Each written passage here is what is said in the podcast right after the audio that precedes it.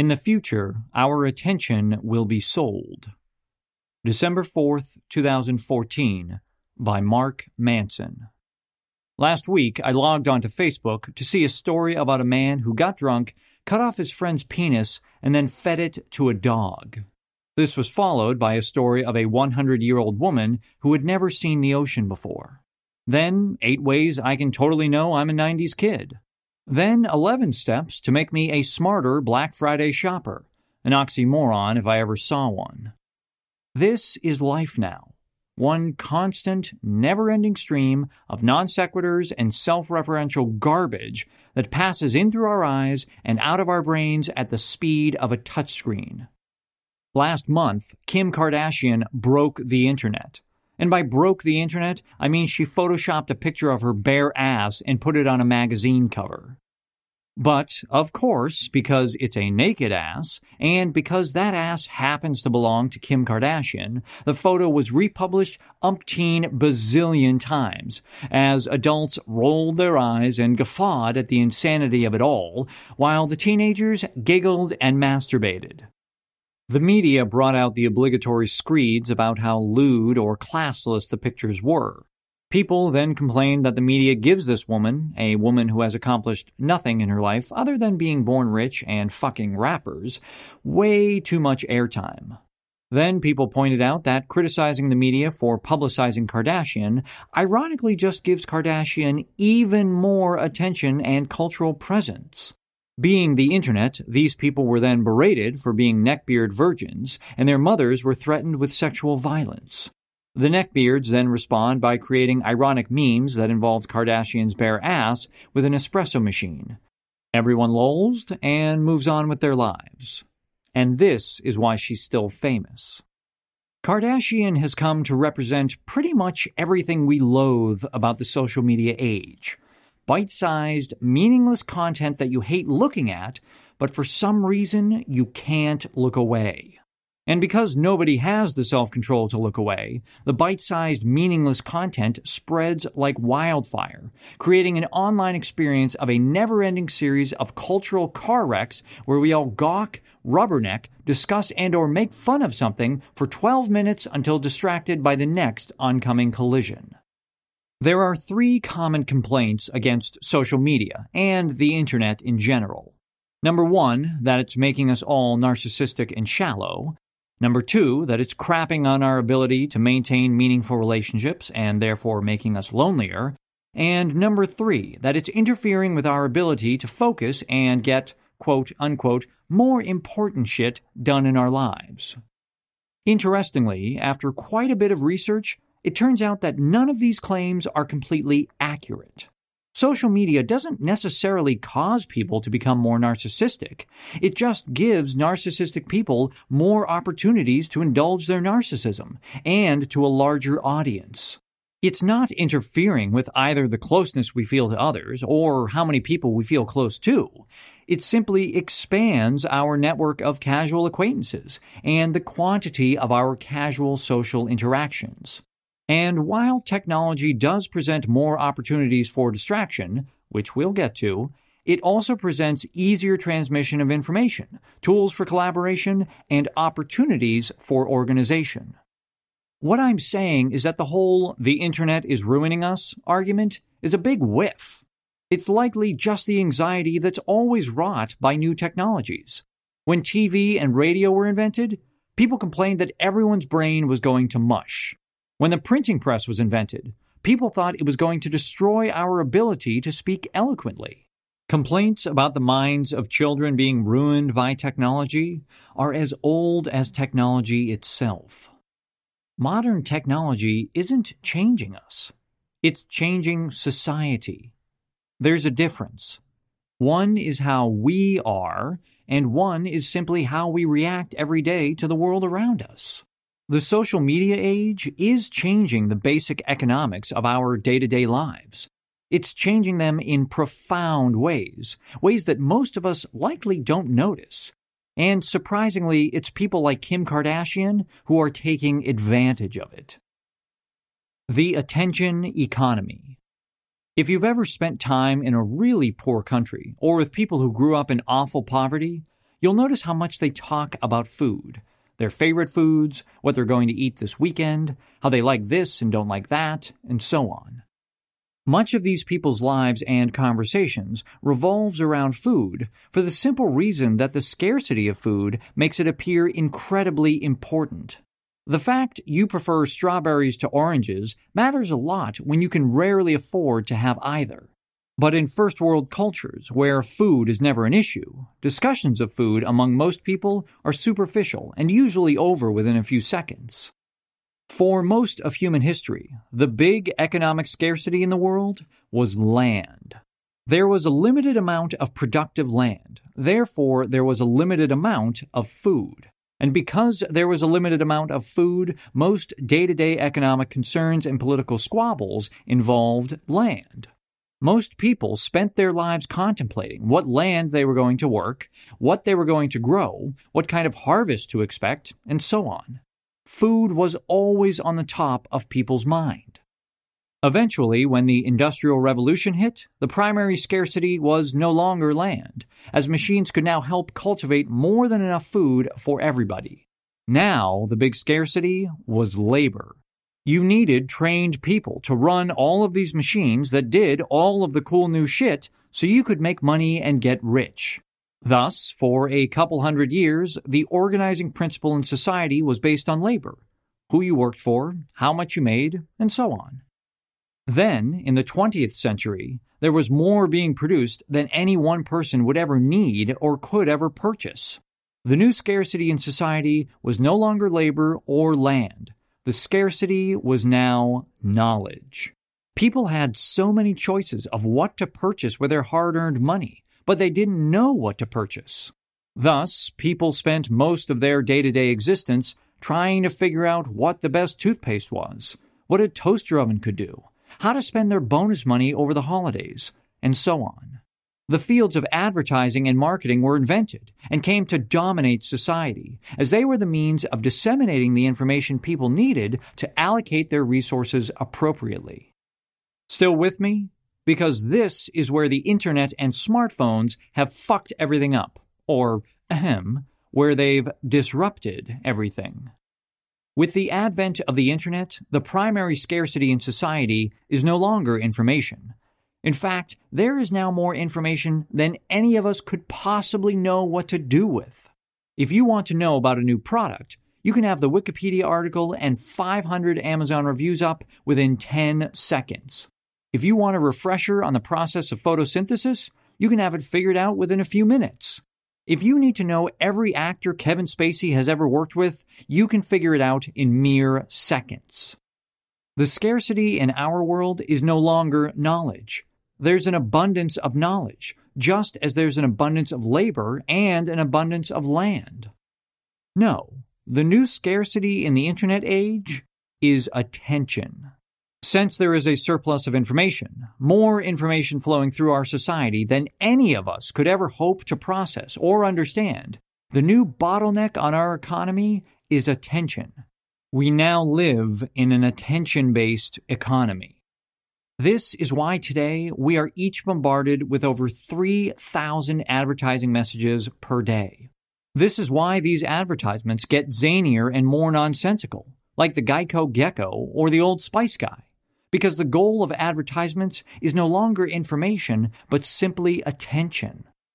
This is why social media is plastered with ridiculous article headlines, such as, I thought I was going to die, but then you'll never believe how this polar bear saved my life. And when you click it, it takes you to a series of stupid animated GIFs, or a YouTube video that has nothing to do with polar bears, but is instead slathered in advertisements. This is why politics is becoming less about actual policies and more about dramatic actions designed to draw either positive or negative attention to various actors and political parties. This is why everything is becoming a version of softcore porn music videos, commercials, movies, and reality TV shows. And when it's not softcore porn, it's some other kind of porn food porn, murder porn, disaster porn, or actual, like, real life porn. Porn gets attention, and today, attention is what sells. This is why Kim Kardashian is famous and has continued to be famous for the better part of a decade for no other reason than, you guessed it, she's already famous. This woman has contributed absolutely nothing to humanity. Yet in the age of attention, she is goddamned Master Yoda. She's got it all figured out. Kim Kardashian is a genius. Not an Einstein like genius, not a solves differential equations in her head but can't tie her shoes genius, but she's a genius. A savant. She's like the rain man of attention whoredom. The same way an autistic prodigy can count 2,318 toothpicks dumped on the floor just by looking at them, Kim Kardashian can command the attention of tens of millions of people with the crack of her ass. The quality of that attention doesn't matter. What matters is the attention. That attention is an asset, the most valuable asset in the new economy. Millions of eyeballs follow her wherever she goes, and she leverages the shit out of it. She earns millions off a crappy iPhone app that does nothing and a TV show that shows nothing. Just the fact she stands in a nightclub allows that club to charge $2,500 for entry. She gets paid more for public appearances than Nobel Prize winners. Forbes estimates her income last year at $28 million. But making stupid people rich and famous isn't anything new in our culture. While the attention economy may exacerbate the problem, it didn't create it. But when we apply the attention economy to the other areas of our lives, we run into some problems. How the attention economy promotes extremism. Social networks are the business model of the attention economy. They are wholly dependent on eyeballs and clicks to make all of their revenue. To do this, they design algorithms that show you the most interesting and attention grabbing information available in your social network. If your newsfeed was full of the boring and drab day to day stuff, you'd stop looking at it. So instead, Facebook shows you the most extreme occurrences in your social network for the simple reason that the extreme events draw the most attention. This has drastic effects not only on our perceptions of society as a whole, but also on how we perceive our personal lives. Number one, if it seems like everybody is getting married, or having kids, or having amazing trips around the world, or doing something cool and fun and sexy, it's only because we are exposed to these events in disproportionate numbers. It's not that everyone is having amazing life experiences all the time. It's that we're always shown people's amazing life experiences all the time. As a result, many of us begin to feel a constant gnaw of somehow missing out, when really we just have a heavily biased perception of what's going on in our peers' lives. Number two, the attention economy rewards people who are narcissistic and self promotional because these people excel at getting attention. Therefore, it seems that everyone is becoming more shallow and self absorbed, when in fact, we are merely becoming more exposed to other people's self promotion. Number three, Politically, the most extreme, radical, and ignorant views get the most airtime because they're the most unique and they grab the most attention. Therefore, it appears as if the world is spiraling into a festering shithole, when really we're just getting exposed to the people on the fringes more often than ever before. Number four, threats such as Ebola or terrorism become sensationalized, not because they're actually that threatening, but because of their extremity and how much attention they garner. You're more likely to get eaten by a shark while getting struck by lightning than dying from a terrorist attack. You're more likely to die from the flu this year than you are from Ebola. Ever. Yet in our culture, it feels as though the world is in a constant state of imminent collapse. Number five, pointless but dramatic events such as nipple slips, gaffes, errant interviews, and celebrities doing stupid celebrity stuff seem as though they are taking on a much greater cultural significance than they actually are. If Kim Kardashian got hit by a truck tomorrow and died, I'm sure you'd see the usual media driven mourn fest and televised funeral. But would anyone really miss her? Would anybody's life be altered? Probably not. In fact, we'd probably get another really good Kanye album. When you look at all of the complaints about social media, smartphones, and the internet at large, most of the complaints boil down to one thing attention. People don't have any attention span anymore. People don't focus on what's in front of them anymore. People don't even fucking talk to you at dinner anymore. The problem is that the attention economy makes it economical to spread one's attention across eight different interests and 23 different friends each day. And because we're all spreading our attention so thin, many of us are losing the all important life skill of focus. Focus is what generates long term success.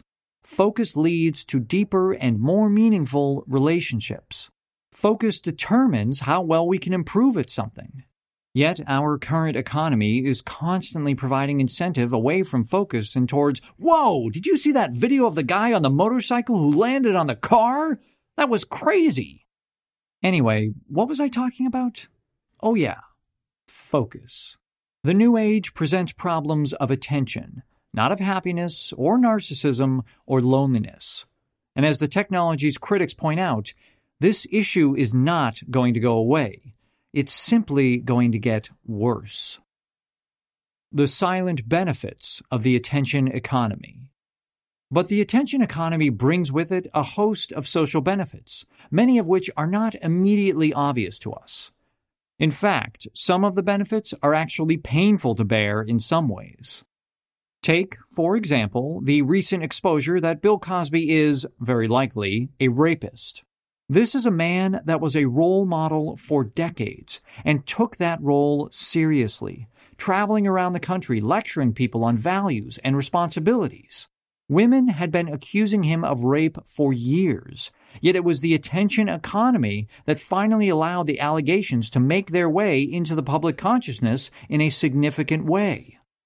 Pre internet, things such as sexual assault, or gay rights, or intransigent racism, or the failed drug war, they were all abstract concepts that we never had to confront in any tangible way. They were fairy tales of some faraway land. They had nothing to do with us. But new technologies bring these issues right in front of our face, over and over again, whether we like them or not. Sexual assault does happen, and most of the perpetrators do go unpunished. LGBT people are humans too, and they deserve to be treated like humans. The drug war is a dismal failure and ruining millions of people's lives.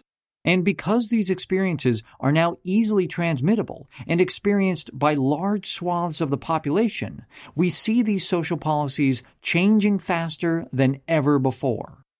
The past five years has seen a wave of protests and political mobilization, mostly throughout the developing world, from Egypt to Turkey to Brazil to Mexico, millions of people are able to react immediately upon major political issues and demand changes from long corrupt governments. Sure, most of them don't work, but some of them do. And at the least, they alter the political discourse. Just look at what's been going on lately with racism in the US and Ferguson and Eric Garner. Regardless of what you think, the issue of racism and police brutality is forced on you. You can't turn away. There are videos. There are dead kids. It's impossible to not see it, and therefore an issue that has lasted for as long as the country has existed is being confronted more seriously than it has been in decades. But beyond politics, technology does benefit our relationships, even if we don't always recognize it. We are the first generation that is still within easy contact of old friends from grade school, summer camp, and college. We are capable of being in constant contact with one another, for better or worse. It's never been easier to transmit important life events and emergency situations worldwide. Travel and long distance relationships, romantic or otherwise, are easier than ever before. One can spend months or even years abroad and never feel out of touch with what's going on at home. Obviously, technology shouldn't replace FaceTime and in person interactions, but it can definitely supplement them. And, of course, there is simply the breadth of information available at our fingertips. For all of the headaches the attention economy can cause, it's the cost of having limitless information accessible at any time. You used to have to go to the library to do research. You used to have to call stores to find out if they had something in stock. You used to have to buy a map and spend five minutes studying it to figure out where you wanted to go. We forget so easily what the whole point of all this was in the first place the availability of limitless and free knowledge. These benefits are so widespread and ubiquitous that we can't even remember what it was like to not have them. And as a result, we overestimate how much these technologies are hurting us and underestimate how much they're helping us. Yes, the attention economy has come with new social challenges like identity theft and cyberbullying and assholes who text while they drive. But let's not throw the baby out with the bathwater here. The problem is not the technology itself, it's how we choose to use the technology. Is it serving us, or are we serving it? These are the new challenges new generations must face. Our grandparents had to learn to master their time and their energy in order to take advantage of the labor economy. Our parents had to master their minds and their problem solving in order to take advantage of the knowledge economy we must learn to master our focus and our self awareness to properly take advantage of the attention economy. Limitless access to knowledge brings limitless opportunity, but only to those who learn to manage the new currency, their attention. In the new economy, the most valuable asset you can accumulate may not be money, may not be wealth, may not even be knowledge, but rather the ability to control your own attention and to focus.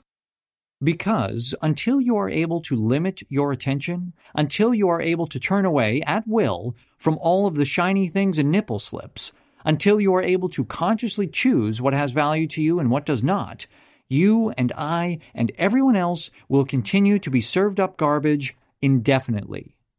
And it will not get better, it will get worse. In the future, your attention will be sold and it may be that the only people able to capitalize are the people that can control their own. Now, if you'll excuse me, I have some stupid cat videos to watch.